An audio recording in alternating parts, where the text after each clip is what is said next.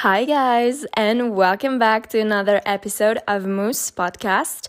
If you're new here and you clicked on this because you're looking for love, then welcome.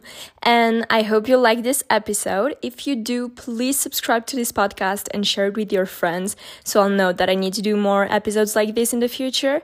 And if you're not new, then thank you for being back here again. I love you so much, and it's thanks to you that I continue posting every week. And I also hope that you love this episode. So, I know there's no easy answer to the question how to find love, but again, from my personal experience and what I've seen all around me, here is my best attempt at how and why it happens. So, let's not waste one second more and let's go right into it.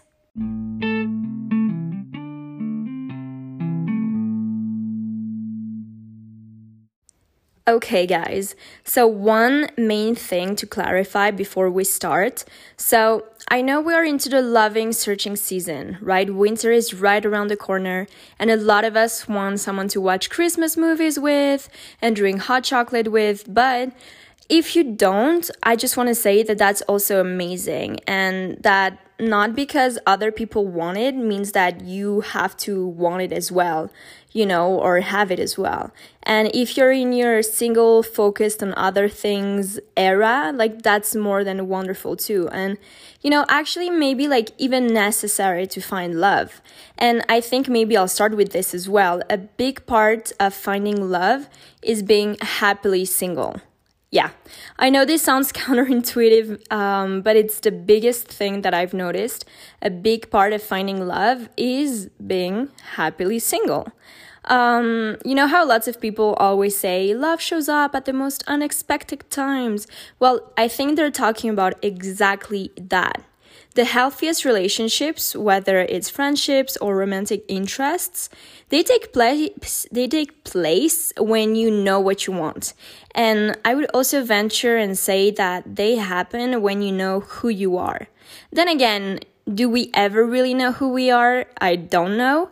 Um, but anyway, I should say you know more about who you are in the sense of you know what you want for this upcoming chapter of your life. Like that's something that really helps.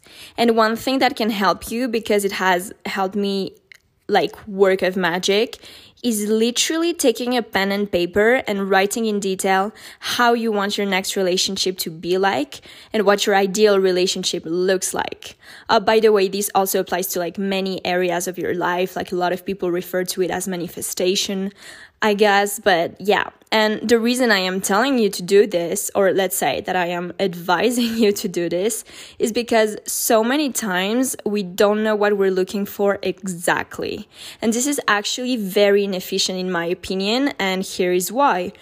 When you don't know what you're looking for exactly, then you might just venture and give a shot to certain, you know, to certain people who are not what you need or necessarily want right now. And that results in basically just like wasting your time and that other person's time. Um, and again, it's always like trial and error. There's no perfect ways to doing this, but I really noticed that writing it down helps so much. And also, so many of us still approach dating with a very carefree approach, you know, saying, oh, it will just happen to me at some time. But to be honest, do you approach your career this way, for example? And do you just wait around for your dream job to fall in your lap? No. I mean, at least I hope you don't. And you normally, you know, you ask yourself, what do I want to do as a job? And then you go out there and you research, you know, for ways to get that particular job. Well, why would your love life be any less important than your career? If you're like me and that, you know, you think that they're both important and you eventually want to get married one day and have a family, then it's your whole life that's going to be affected by that choice of partner. So why leave it to just chance? How about combining chance? Because let's face it, yes, there's always a little bit of that, I believe. Um, that's the more spiritual part of me talking. But there is also combining chance and research, I think.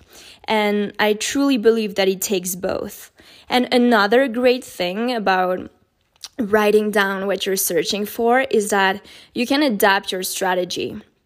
If by writing down your ideal relationship or partner, which is, you know, let's call it an exercise. If by doing that exercise you then realize that you actually don't want any of that, perfect. then you can just focus your energy on other things. But if you realize that maybe you want something very casual, then amazing. You will also adapt your strategy based on what you want. And if you're looking for a husband, then let's, let me ask you this like very simple, silly question. Are you going to go to a nightclub and find a drunk guy? Maybe not. You know, I don't want to sound too harsh. Uh, drunk guys are not all trash out there, but you get what I mean, I think. Um, and I tell my friends this all the time, and I think it's like so, so, so important. So I'll share it with you too. The context in which you meet someone is like crucial and very, very often looked over. Um, I think if you meet a guy or a girl who just wants to hook up right away, for example, which I have absolutely nothing against, by the way, um, but if you're looking for something long term, like you, maybe it's simply not what you're looking for right now. So, yeah, I guess long story short, you know, introspection, asking yourself what you truly want would be the first step, and then describing in detail what you are looking for specifically, like with details. I know, like, it sounds like a little bit like spiritual and stuff, but like, it just really helps you. Like, it's magical in a way because once you know what you're looking for truly, you're not gonna pay attention to people who you know are not what you want.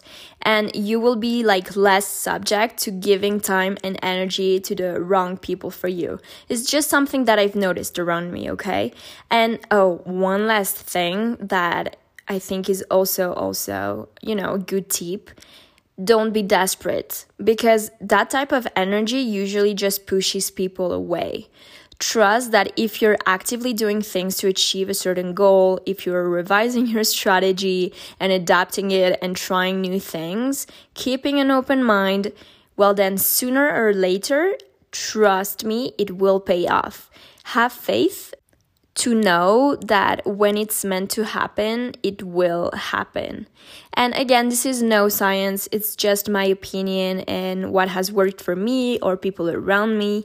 Let me know in the comments if you have other tips to share or simply what you thought about this. And I think that's it for me, guys. Um, I love you so much. Thank you, thank you so much for listening, sharing, and subscribing. And I guess I'll see you next time. Bye.